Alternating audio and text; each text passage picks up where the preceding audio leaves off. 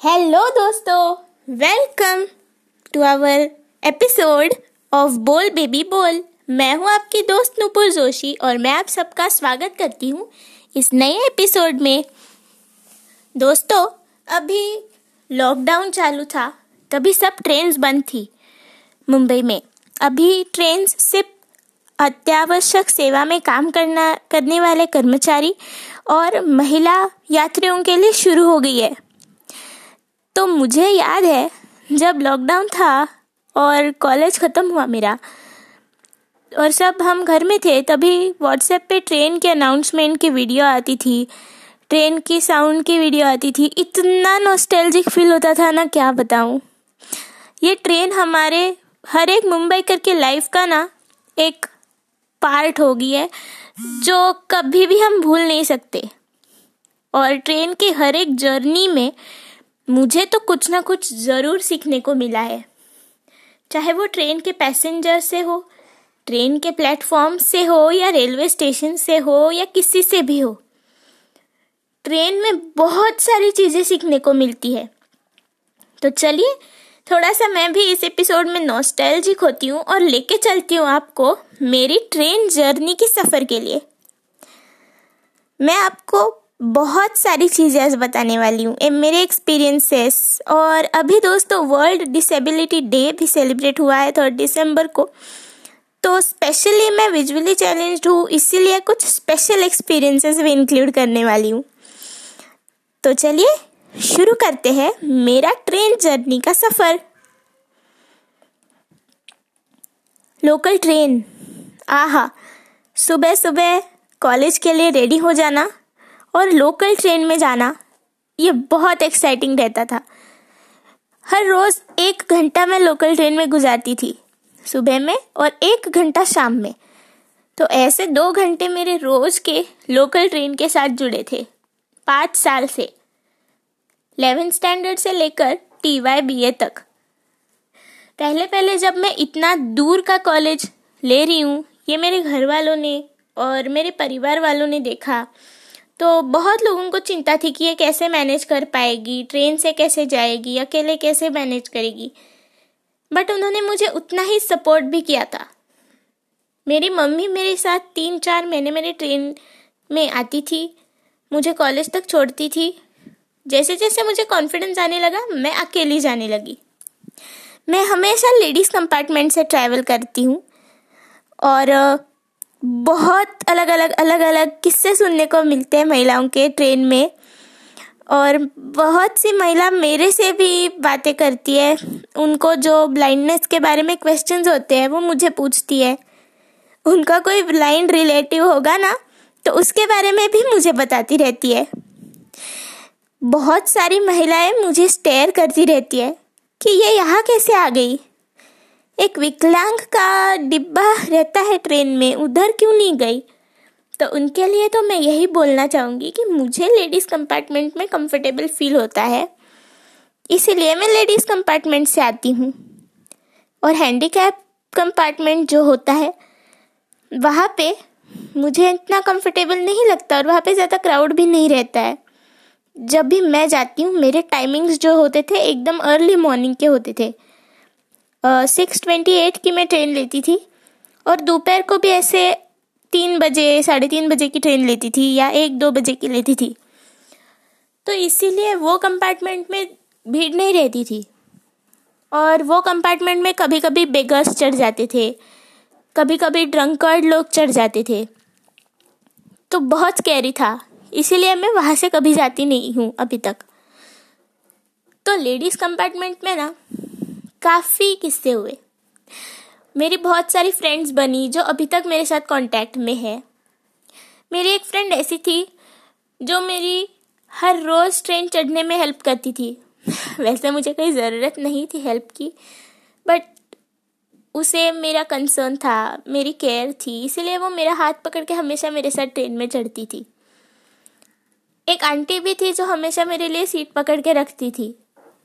उन सब की बहुत याद आती है अभी। छः महीने हो गए उनसे मिली ही नहीं हूँ ना। कोई नहीं बट ज़रूर मिलेंगे। अभी जैसे सब ओपन हो जाएगा ज़रूर मिलेंगे।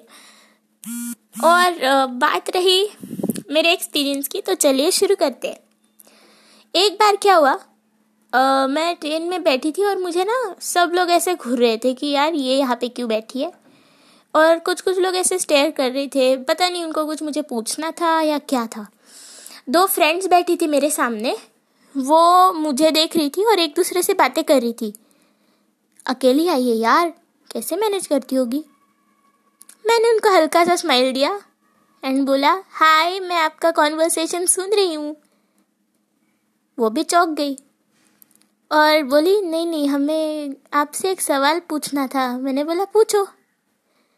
आप कैसे नेविगेट करती हो? फिर मैंने उनको सब बताया कि मेरे पास एक वाइट केन होती है। मैं वो यूज़ करती हूँ, मुझे ट्रेनिंग मिला है। केन कैसे चलाते हैं ये चीज़ का? तो इसीलिए मुझे बहुत फ़ायदा होता है। दूसरा एक्सपीरियंस बताती हूँ। ऐसे ही सब लोग एक बार मुझे देख रहे थे। दो फ्रेंड्स बैठी थी सामने और एक फ्रेंड उसको बोली, ए सुनना, इसको देख के ना मुझे एक शायरी याद आई है। और मेरे अंदर से ये शायरी आ रही है, बताऊँ क्या? मैं तो बड़ी चौंक गई यार, मेरे ऊपर कोई फ़र्स्ट टाइम शायरी लिख रही थी। तो मैं भी उत्सुक हो गई कि वो क्या लिख रही है, क्या शायरी सुना रही है मेरे बारे में। तो उसने बोला, भगवान दुख भी नहीं देता, सुख भी नहीं देता। भगवान दुख भी नहीं देता, सुख भी नहीं देता, सुख का रास्ता देता है। वाह वाह, क्या बात है। मैंने मन ही मन में बोला। और उनके तरफ़ देख के एक बड़ा सा स्माइल किया। उनको समझा कि मैंने सब सुन लिया था बट उन्होंने कुछ मुझसे बात नहीं की। मैं थोड़ी सी उदास भी हो गई क्योंकि उन्होंने मुझे क्रेडिट नहीं दिया। मेरे ऊपर शायरी तो बनाई थी, पर क्रेडिट नहीं दिया मुझे। कोई नहीं, और एक एक्सपीरियंस बताती हूँ। एक आंटी है ट्रेन में जो पॉपकॉर्न बेचती है। तो एक बार क्या हुआ बहुत भीड़ थी ट्रेन में और मुझे थाना ट्रेन पकड़नी थी। आ, वो आंटी हमेशा वो ट्रेन में पॉपकॉर्न बेचने के लिए आती थी। हम सब ट्रेन के लिए स्टेशन पे खड़े थे वो भी वहाँ पे आई और बोला तो यही ट्रेन पकड़ने वाली है ना? मैंने बोला हाँ। वो आंटी हमेशा हम सब चढ़ने के बाद अंदर आती थी और पॉपकॉर्न बेचती थी। बट उस दिन वो पहले ही अंदर चली गई चलती ट्रेन में। मैं भी सोच में पड़ गई कि ऐसा क्या हो गया। मैं आराम से चढ़ी। मुझे फोर्थ सीट मिली, मैं बैठ गई थी। वो आंटी पीछे से आई। मुझे बोला कि चल यहाँ, मैंने तेरे लिए सीट पकड़ के रखा है। और फिर मैं उनके साथ वहाँ पे गई और उन्होंने मुझे विंडो सीट पकड़ के दी थी। तो मैंने आंटी को बोला थैंक यू आंटी बट आप ऐसा मत करो। आपका सामान अगर कुछ सामान को हो गया तो वो बोली, कोई नहीं, ठीक है. बट मैंने बोला, aunty thank you so much but आप ऐसे हेल्प मत करो, क्योंकि मैं अभी तक यंग हूँ और मैं खड़े भी रह के आ सकती हूँ। मुझे दिखता नहीं है, इसका मतलब ये नहीं कि मैं खड़ी नहीं रह सकती या फिर मैं कंफर्टेबल नहीं हूँ ट्रेन में। ऐसा कुछ नहीं है, मैं कर सकती हूँ सब कुछ। तब से मुझे, उन्हें, उन्होंने जितनी मुझे हेल्प करनी चाहिए थी ना, उतनी ही हेल्प की। उसके बाद कभी भी सीट पकड़ के नहीं दी बट हमेशा प्लेटफॉर्म पे कौन सी ट्रेन है, ये हमेशा बताती रही। क्योंकि कभी कभी ट्रेन की अनाउंसमेंट स्टॉप हो जाती है ना। तो इसीलिए मुझे कौन सी ट्रेन है प्लेटफॉर्म पे, ये लोगों से पूछना पड़ता है। और एक लास्ट एक्सपीरियंस बताती हूँ। अमेजिंग है। हेल्प करने से याद आया वो मुझे। हमें कितनी हेल्प करनी चाहिए, इसका अत्यंत महत्वपूर्ण उदाहरण मैं आपको देने जा रही हूँ। एक बूट पॉलिशर था। स्टेशन पे रोज बैठता था। जब मैं नई नई जाती थी ना ट्रेन पकड़ने के लिए तो मुझे प्लेटफॉर्म्स में थोड़ा कन्फ्यूज़न होता था कि कौन सा प्लेटफॉर्म कहाँ पे है। तो मैं उससे हमेशा पूछती थी कि ये कौन सा प्लेटफॉर्म है? वो जिधर बैठता था, मैं उसे पूछ लेती थी। वो मुझे बताता था कि ये तीन है, ये चार है। फिर धीरे धीरे मैं जब वहाँ पे स्टेशन पे पहुँचने लगी तो मुझे उसका जो वुड होता है, उसकी टक टक ऐसी आवाज़ आती थी और वो ज़ोर से चिल्लाता था। तीन चार तीन चार, क्योंकि मोस्टली मुझे तीन और चार प्लेटफॉर्म पे ही जाना पड़ता था। इसलिए जहाँ पे तीन चार प्लेटफॉर्म होगा, उसके एंट्रेंस पे वो बैठता था और चिल्लाता था, तीन चार तीन चार। मुझे तो बहुत सही लगा। ये कि यार, मुझे तो अभी किसी से पूछना भी नहीं पड़ रहा कौन सा प्लेटफॉर्म है। और थोड़े दिन बाद मुझे रियलाइज़ हुआ कि अरे, ये तो मेरे लिए हो रहा है। और जब तक मुझे रियलाइज़ हुआ, तब तक वो साउंड स्टॉप हो गया था। वो बंदा अभी मुझे कुछ बताता नहीं था। और तब तक मुझे भी प्लेटफॉर्म और स्टेशन की आदत हो गई थी। मैं यूज़ टू हो गई थी। एक दो महीने हो गए थे मुझे रोज़ ट्रैवल करते हुए तो सब पता था कि कौन सा प्लेटफॉर्म कहाँ पे है। और अभी तक वो बंदा मुझे मिला नहीं है। आ, मैं अभी पाँच साल वहाँ पे जा रही हूँ। वो बंदा मुझे रोज़ तक तक तीन चार तीन चार ऐसे करके हेल्प कर सकता था अभी तक। बट उसने हेल्प टाइम पे स्टॉप की। पता नहीं वो वहाँ पे है भी कि नहीं पर उसने जो भी किया वो बिल्कुल सही किया। क्योंकि जितना हेल्प करना ज़रूरी होता है उतना ही टाइम पे हेल्प स्टॉप करना भी ज़रूरी होता है। और इसी पॉडकास्ट के थ्रू अगर वो मेरी पॉडकास्ट सुन रहे हैं uncle thank you so so so much I am really moved by your thoughts और आपके जो विजन है ना, बहुत ही अलग है सभी लोगों से।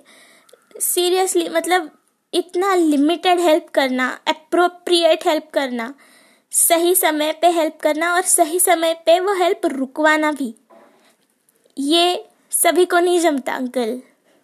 So thank you so much और आई होप आप मेरी ये पॉडकास्ट सुने और मेरा थैंक यू आप तक पहुँचे।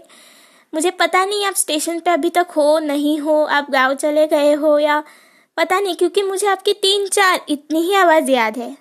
उसके पहले आप कभी मुझसे बातें नहीं करते थे या हमारी ज़्यादा इंटरेक्शन नहीं हुई तो मुझे आपकी आवाज़ याद नहीं है। तो इसीलिए मुझे नहीं पता कि आप कहाँ हो but God bless you uncle आप जहाँ भी होंगे, आप बहुत खुश रहो और लोगों की ऐसे ही स्मॉल स्मॉल वेज में जैसे आपको पॉसिबल हो, वैसे आप हेल्प करते ही रहोगे, ये मेरा आप पे पूरा भरोसा है। और इसी के साथ दोस्तों, मैं आपकी विदा लेती हूँ और ये एक्सपीरियंस पे ज़रूर गौर करना, सोचना कि हेल्प करना जितना इम्पोर्टेंट है, उतना हेल्प स्टॉप करना भी इम्पोर्टेंट है लिमिटेड हेल्प करना भी इम्पोर्टेंट है। और जितनी ज़रूरत हो, उतनी ही मदद करो, यही अंत में कहूँगी। और सबका धन्यवाद देती हूँ, सभी मेरे श्रोताओं का, सभी मेरे फ्रेंड्स का जो मुझे सुनते हैं। और फिर चलो बाय बाय आप भी आपकी ट्रेन की यादें मेरे साथ शेयर कर सकते हो। Love you local train love you Mumbaikars for giving me such a bundle of experiences and yes तो दोस्तों बाय मिलते हैं अगले एपिसोड में. तब तक टेक केयर